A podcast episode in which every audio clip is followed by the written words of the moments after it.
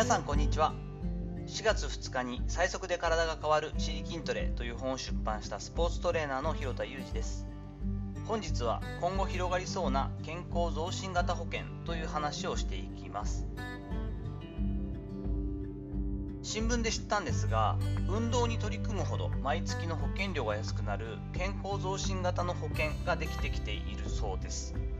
有名なのは住友生命保険のバイタリティというものでスマートフォンやアップルウォッチなどを利用して活動量を記録します。それを専用サイトに登録。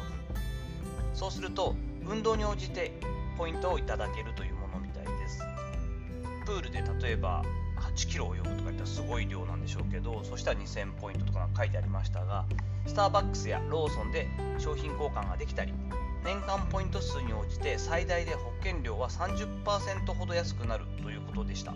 これはすごくいいですよね。我が家でも、え、運動したり有酸素運動したり筋力トレーニングをするとシールを貼るみたいなことをやっていて、まあ、月に8回から10回とか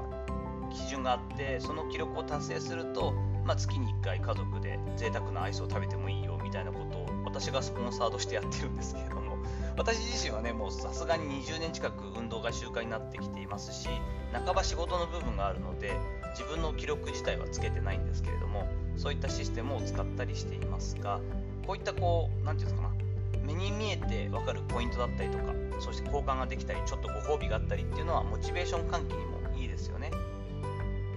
運動習慣に応じて健康寿命っていうのはもう平均的に伸びていくというのはある程度証明されているわけですからこれっていうのは合理的ですよね。例えば170センチぐらいの60歳の男性、え、喫煙歴なし健康体だとしてちょっと高血圧気味とかって同じ条件の方が AB2 人いらっしゃった時でも片方の方は週3回から4回の継続的な運動習慣があってトレーニングを積んでいるという方と全くそういったものがないという方であったら多分同じ保険の条件というのは本来はおかしいはずなのでこういった運動習慣などをこうモニタリングしてそれによって少しこの保険料に変動があるというのは合理的かつモチベーションを喚起するいいシステムなんじゃないかなというふうに感じました。多分ですが今後 Apple Watch や Fitbit ガーミンなどといった活動量計データの活用というのは健康産業において高まっていくことが予想されると考えています。もうより身近に同期しておけばもう何もしなくても勝手に一定のタイムで1日1回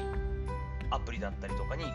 う Bluetooth なりで飛ばして同居していける。その記録を残していくことができると考えるとそこを活用したサービスや保険などももっともっと広がっていくだろうなというふうに思うわけです。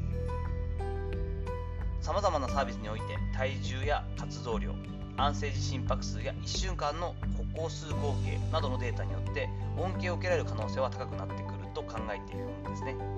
なので今からこういったデバイスを使って運動データを蓄積しておく癖をつけておくのがとてもいいんじゃないかなというのが個人的な考えです。まあ、当たるも発見当たらぬも発見のところはあるんですがこういったある程度こう妥当性のある予想をしておいて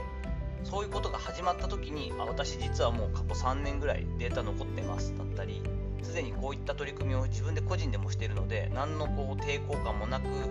新しいサービスの恩恵に扱ったりということは頭の体操みたいなもんですがチャレンジしておくとすごく役に立ちますし万が一そういったサービスが思ったよりも早く始まらなくても自分の知識とか予想としてこ